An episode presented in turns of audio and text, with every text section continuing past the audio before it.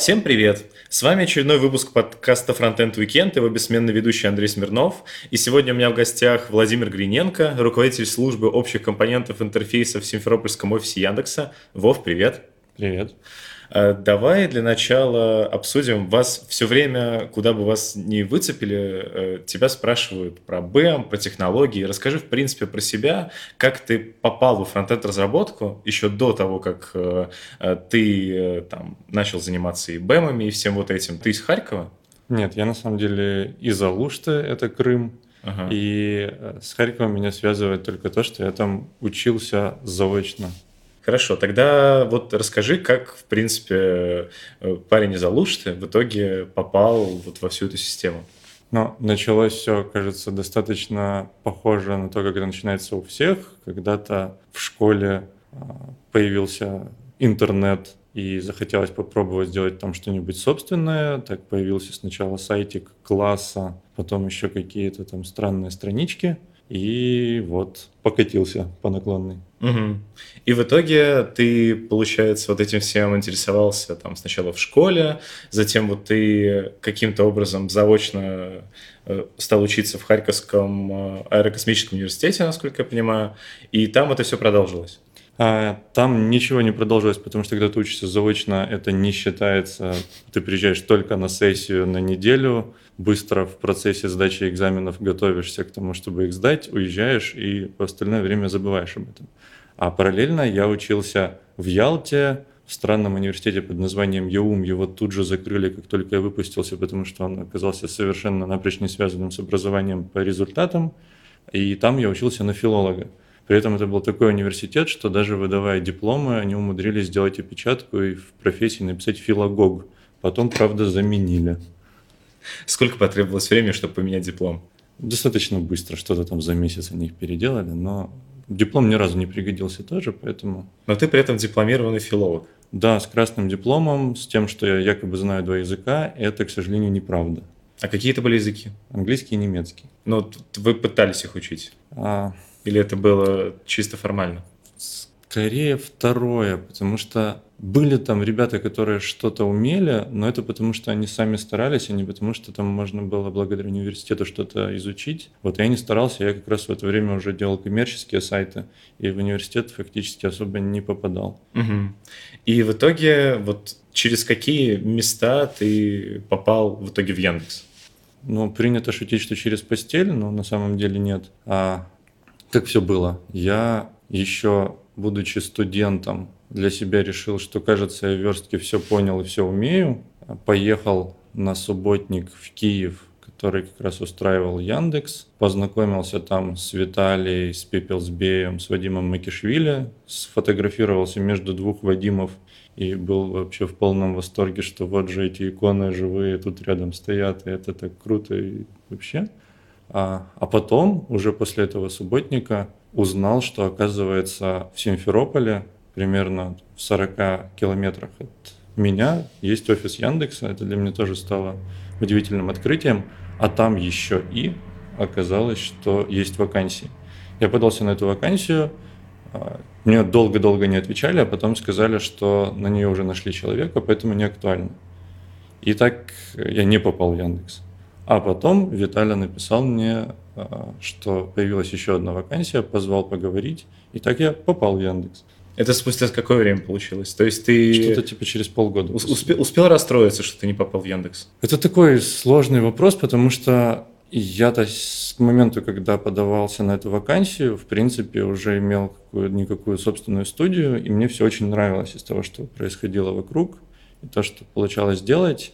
И Яндекс, наверное, был единственной компанией, которая была хоть сколько-нибудь интересна, а еще и с тем, что можно было не переезжать, это было отдельно здорово. И я не скажу, что сильно расстроился, потому что и так было все хорошо. Но когда в итоге потом получилось попасть, я, конечно, обрадовался. Удачно получилось, что в Симферополе был офис Яндекса, куда ты попал. А вот если бы в Симферополе не было офиса Яндекса, как ты, в принципе, продумывал себе свою дальнейшую карьеру? Ты собирался куда-то переезжать или собирался оставаться вот в рамках э, Украины?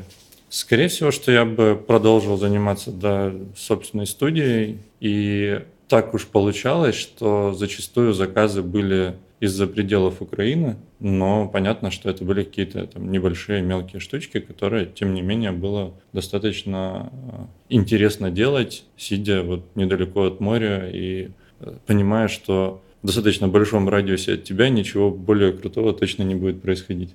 А что, в принципе, за студия? Сколько она проектов успела сделать и так далее? То есть это ты умудрился вот до Яндекса и после каких-то своих работ ты основал собственную там веб-студию, которая что-то делала. Что это было? Сколько это было людей и так далее? Людей там в разное время было разное количество. В пике, кажется, что-то человек 15. Делали тоже очень разношерстные проекты от одностраничных мелких сайтов, которые делаются за несколько дней, до каких-то больших, серьезных для стартапиков из Силиконовой долины, которые, конечно, тоже ни во что серьезное потом не перерастали, но тем не менее. И не жалеешь, что ты в итоге от этого отказался в пользу Яндекса? А, нет. У меня в биографии был еще такой момент, когда я уволился из Яндекса, вернулся в студию и позанимался там уже с таким более широким, что ли, размахом, в том числе среди прочих проектов и какими-то аутсорс-проектами для Яндекса, но потом все равно вернулся в Яндекс и совершенно не жалею да, тому, что происходит. Ты вот как раз э, вспомнил эту шутку сейчас, и вот э, я слушал радио GS трехлетней давности, там тоже эта шутка была о том, что симферопольские разработчики попадают э, в Яндекс через постель. Откуда вообще пошла эта шутка? Шутка, казалось бы, абсолютно банальная, но при этом она вот продолжает э, это из-за того, что Симферопольский офис, он вообще такой очень-очень домашний. Он открылся, потому что в свое время Виталий Харисов не согласился переехать э, в Москву на работу и сказал, что хочет, оставаясь в Симферополе, тем не менее попробовать поработать во фронтенде Яндекса. И вот э, со временем он перестал справляться из-за того, что росли объемы. У него появился второй человек, который ему помогал. А потом появился офис, потом их стало там, больше, больше, больше. Каждый год э, офис удваивался, и все люди, которые приходили, они фактически э, становились такой уютной семьей. И, конечно, там все друг друга всегда знали и так далее переходя уже к тому, как ты попал в Яндекс, какова, в принципе, была твоя карьера в Яндексе? То есть ты же приходил, я так понимаю, обычным разработчиком, да. наверняка. И в итоге вот сквозь э, кучу выступлений, каких-то других вещей э, ты вот перерос там сначала в руководителя группы разработки БМ, потом в руководителя службы разработки БМ. Вот как это все происходило? То есть э, какая периодичность была у твоих вот у твоего карьерного роста и вот что-то подобное? Пришел я разработчиком в морду, главную страницу, и достаточно долго ей занимался. Потом в какой-то момент Виталя перевел меня заниматься внутренней общей библиотекой под названием Lego. И там я тоже достаточно долго был э, в роли разработчика. Потом, вот я боюсь наврать и перепутать последовательность, но примерно, кажется, в этот момент я уволился, вернулся заниматься студией. Какое-то время а, руководил там и, вернувшись из студии, а, достаточно быстро стал руководителем группы в Симферополе, потом руководителем службы всего того, что касалось БЭМа, Потом мы несколько переструктурировались внутри, и такая служба перестала существовать, то есть выделенной какой-то структуры, а, посвященной именно БЭМу, не осталось.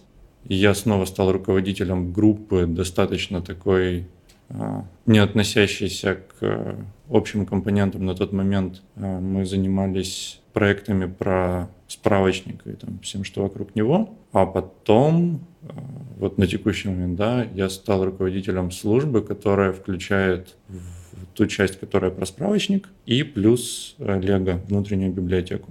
Угу. Ну и все это время, хотя не существовало уже отдельной команды про BEM, какими-то связанными с BEM вещами, всем, что в open source, я так или иначе продолжал заниматься, ну потому что это круто. Окей, последний, вот э, ты снова упомянул студию. Последний вопрос про студию. Я нашел сайт, соответственно, tdatuta.com, э, где ну, что-то еще осталось, он хотя бы работает. При этом там, там есть ссылка на русскую версию tdatuta.ru, которая уже 403 не работает. Э, как в чем логика? А, логика очень простая. Так как э, ничего не происходит, то ничего и не работает. Это же... Но при этом ну, сайт на английском работает. Ну, просто потому что пойти его специально закрыть, кажется, что тоже какие-то лишние телодвижения, которые непонятно зачем совершать. Домен я терять на всякий случай не хочу, поэтому я его продолжаю продлевать регулярно. Вот. Ты пришел в Яндекс в каком году? В 2006 что-то типа такого? Примерно, да, 7 лет назад. Что там Нет, было? 7 лет назад это, это уже получается 9-10. Наверное, вот ближе туда.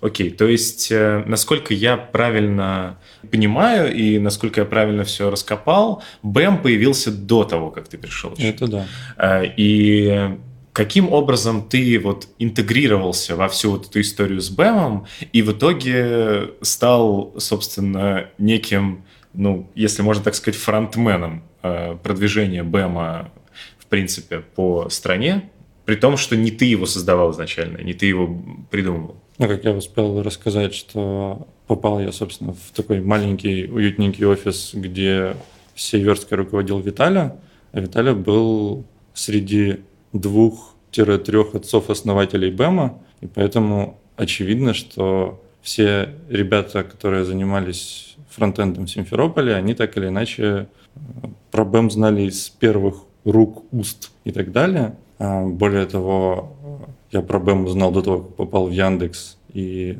мне идеи очень понравились еще до того, да, как а, я смог глубоко во все это погрузиться. А почему стал евангелировать вокруг этого? Ну, кажется, что просто была, наверное, такая возможность, и, и вот. То есть нету каких-то там глубинных причин, почему все так случилось. Мы достаточно много мероприятий разных, где мы делимся опытом, устраивали и продолжаем устраивать. А так как мой опыт в основном был связан именно с этим, я делился этой историей.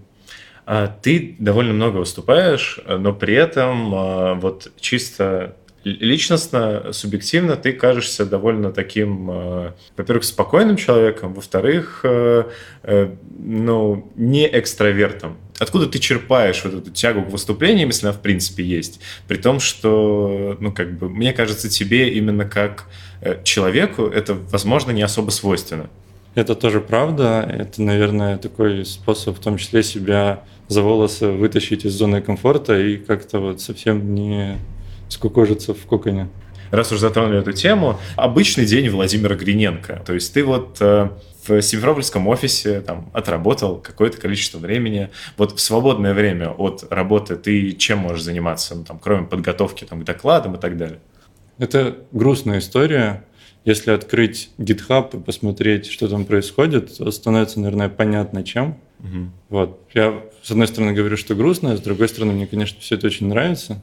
А, грустная, наверное, потому что я так в теории понимаю, что хорошо бы заниматься чем-то еще, но так как разработка меня действительно очень радует, то а, что-то еще чаще всего не случается. Вот у тебя на гитхабе очень много всего. Какие можешь отметить на гитхабе э, там вот пару-тройку самых интересных, на твой взгляд, проектов, которые твоих, которые бы стоило посмотреть слушателям, помимо БЭМа? Помимо БЭМа. Мне как-то так сложилось, что более-менее, кажется, 98% того, что происходит, оно так или иначе связано с БЭМом. Как раз поэтому я и спрашиваю. Да. Среди проектов на гитхабе есть достаточно прикольный проектик, который родился, в принципе, из того, что требовалось для развития БЭМа, но ценный сам по себе безотносительно. Это история про перевод документации, которая лежит рядом с кодом в репозитории в Markdown. Так оказалось, что есть достаточно много разных решений про то, чтобы итеративно переводить документацию, ну или любые тексты, в принципе, хоть бы и художественные. То есть, причем, в принципе, проблема перевести, взять текст с начала до конца подряд. Это понятный очень процесс, который не требует никакой дополнительной автоматизации. А вот когда у нас есть документация, которая постоянно меняется по мере того, как меняется код, и мы постоянно меняем именно какие-то совершенно случайные места, правим какие-то баги и так далее – то переводчику приходится очень тяжело в том смысле, что а, по дифу в документе на исходном языке зачастую очень сложно найти места, которые нужно поправить а, в документе на языке перевода. Угу. И вот, а, чтобы решить эту задачу, в принципе, умные переводчики давным-давно придумали решение, но все эти решения, во-первых, не покрывают Markdown по какой-то причине, во-вторых, по понятной причине не интегрированы с GitHub и не следят за всем этим автоматически. И вот э, с тем, что у нас есть достаточно много документации как раз в open source вокруг BEM, потребовалось придумать решение. Вот эта вся история, она превратилась в проект под названием Катария, CAT, потому что Computer Assistant Translation, uh-huh. а Катария это было такое слово, которое оказалось не занято в NPM, и поэтому было выбрано. Собственно говоря, проект до какого-то там супер состояния, которое можно было сказать, что стоит вам его взять, и у вас все наладится, так пока и не дорос, но тем не менее пользоваться можно. А если вдруг придете и принесете какого-нибудь контрибьюта туда, чтобы довести это до отполированного состояния, это будет вообще очень круто. Хорошо. Давай как раз э, перейдем э, к Бэму. Мне бы хотелось обсудить его с такой стороны, больше не конкретно там про его внутренности поговорить, а больше поговорить э, про то, насколько он изменился с твоей помощью и с помощью, соответственно, твоих ребят сейчас. Сколько сейчас, в принципе, ребят, вот, например, у тебя в команде? Человек, кажется, 11, но это все ребята, которые не связаны с БЭМом напрямую. Все эти люди используют БЭМ, но нельзя сказать, что это вот та команда, которая его развивает. Но вы же в основном внутренние сервисы, да, делаете? Ну, словно да. Угу. Окей. А, ну, в общем, вопрос. Вот 2008 года прошло 9 лет. Соответственно, БМ а, я предполагаю, что изменился до неузнаваемости. Соответственно, куда он в целом движется, если понимание вот у тебя, как у, у одного из идейных вдохновителей и там разработчика, который им на протяжении там 8 из этих 9 лет занимался, куда в целом он придет, есть ли какая-то благая цель всего этого? Удивительно то, что, несмотря вот на огромнейшую, просто бесконечную историю по меркам фронтенда а, у Бэма, он изначально был задуман решать достаточно понятные проблемы разработки и был задуман достаточно таким мощным абстрактным, чтобы э, особо не меняться все это время. То есть идеи, которые лежат за этой историей, они э, по сути просто про компонентный подход, про то, как правильно разделять интерфейс на части и про то, как все это должно между собой взаимодействовать. То есть ближайшим аналогом могут быть Web Components или любые другие компонентные фреймворки, которые, а, по сути, ну вот, ровно решают те же задачи, только, наверное, не так абстрактно и комплексно. Грубо говоря, любое решение из существующих может продолжать идеи БЭМа в виде реализации. Окей, хорошо.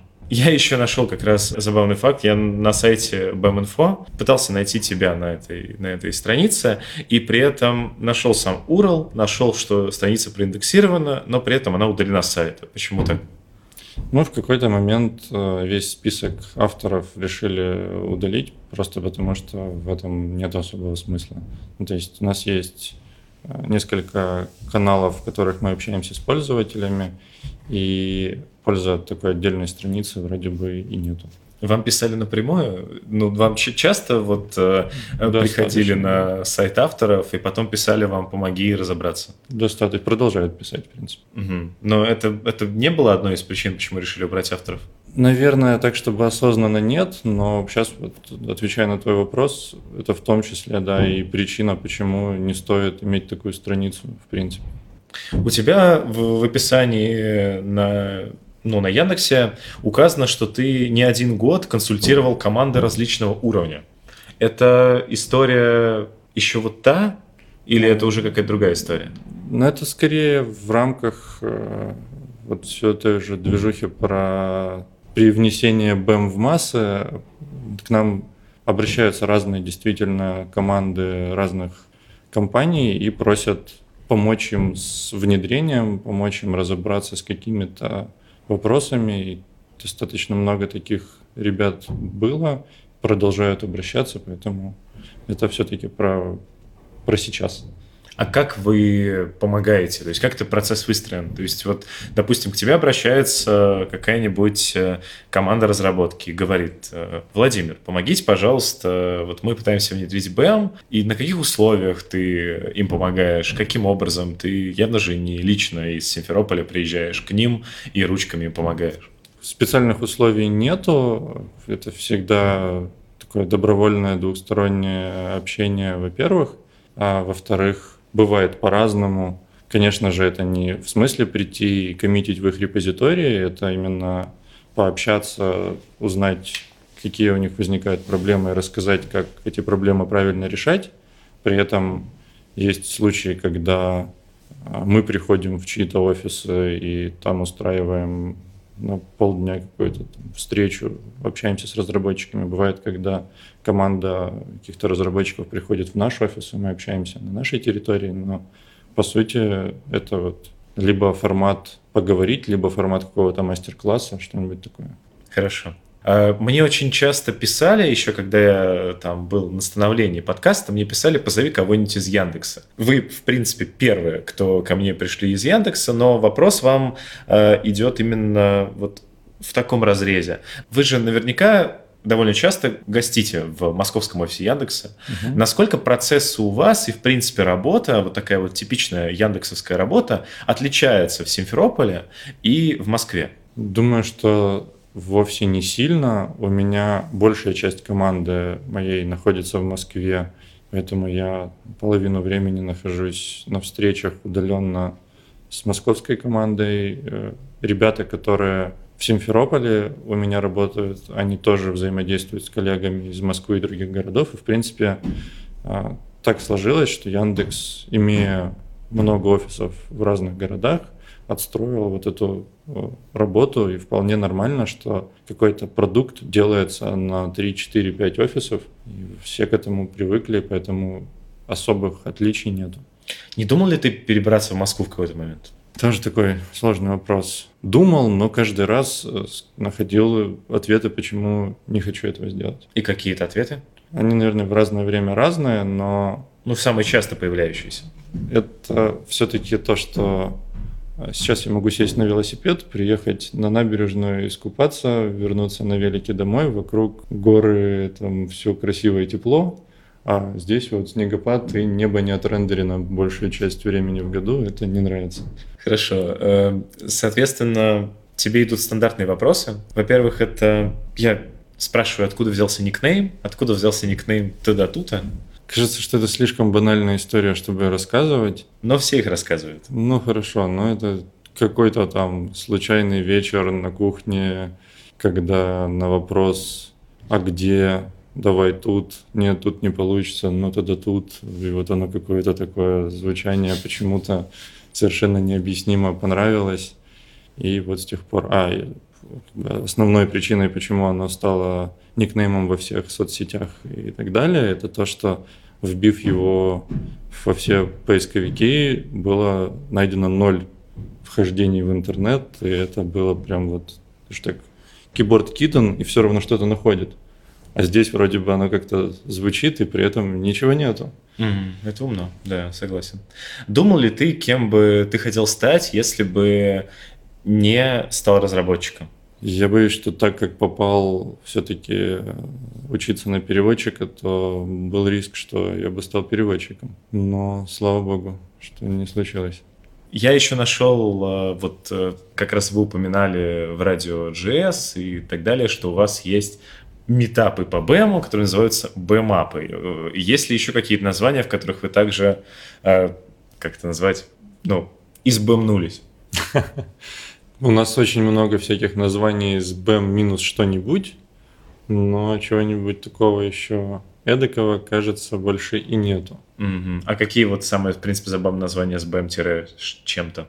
Их там прямо уймища целая. У нас скорее из забавных названий как раз слова, где БЭМ не участвует. У нас есть борщик, который так называется, потому что с борщик, и он в open source, и мы про него пытались тоже рассказывать на разных западных конференциях. Для англоговорящих людей слово «борщик» взрывает мозг, и это совершенно что-то такое невероятное.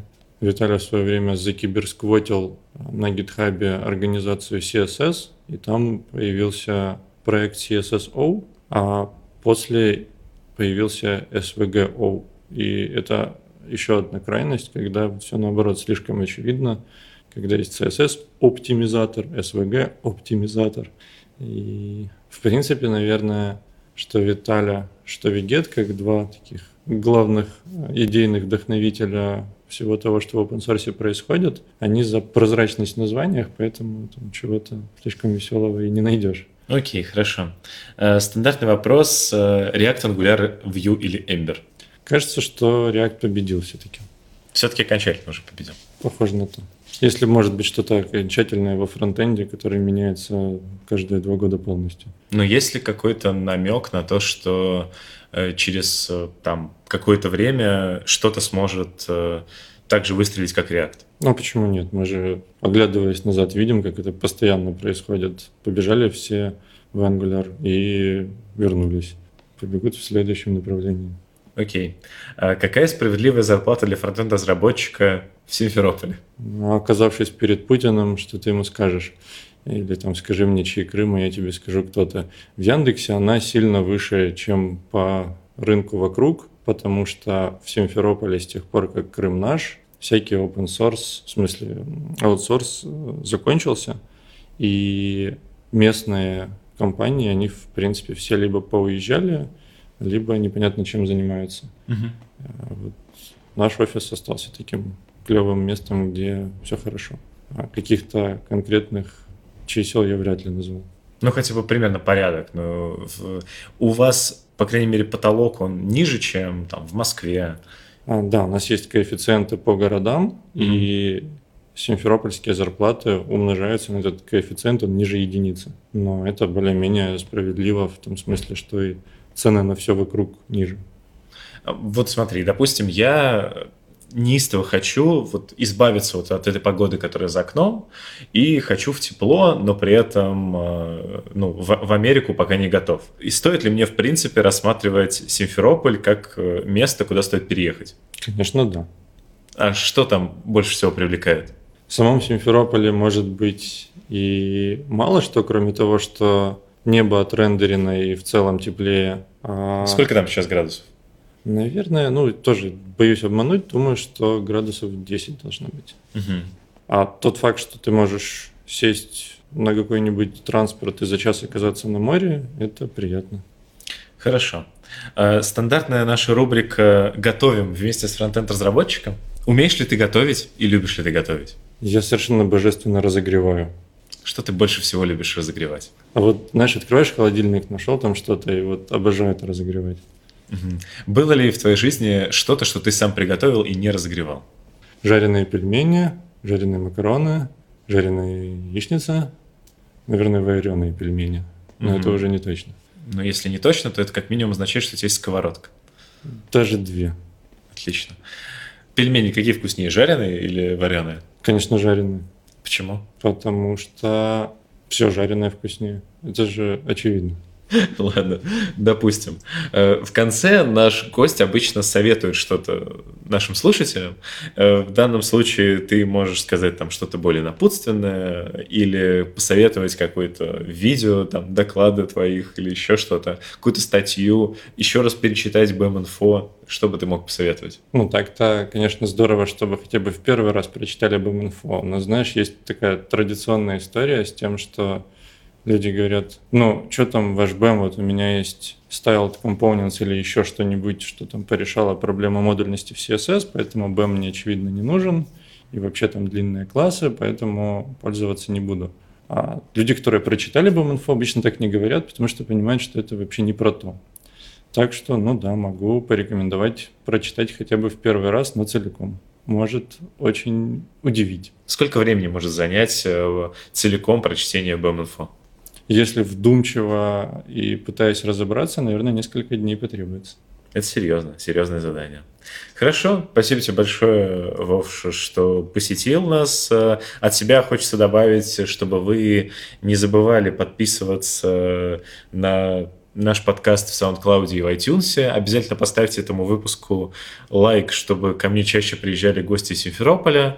Вступайте в наши группы в социальных сетях. Мы пытаемся показать человеческое лицо фронтенда. У нас это довольно интересно получается. Услышимся на следующей неделе. Пока-пока. Пока. -пока. Пока.